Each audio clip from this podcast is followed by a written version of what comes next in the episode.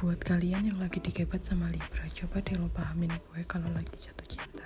Karena lo tahu kan Libra itu jarang banget single kebanyakan pasti punya pacar atau HTSan jadi kalau lo tahu ada Libra yang single jangan disia-siain ya.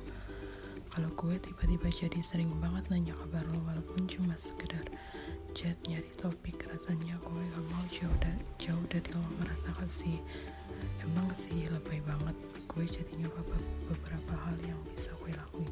Tentunya buat tunjukin rasa suka gue sama lo. Misalnya gue kirimin makanan favorit lo atau bahkan es krim favorit lo atau update lagu dengerin lagu yang lo suka banget. Gue ngerasa itu romantis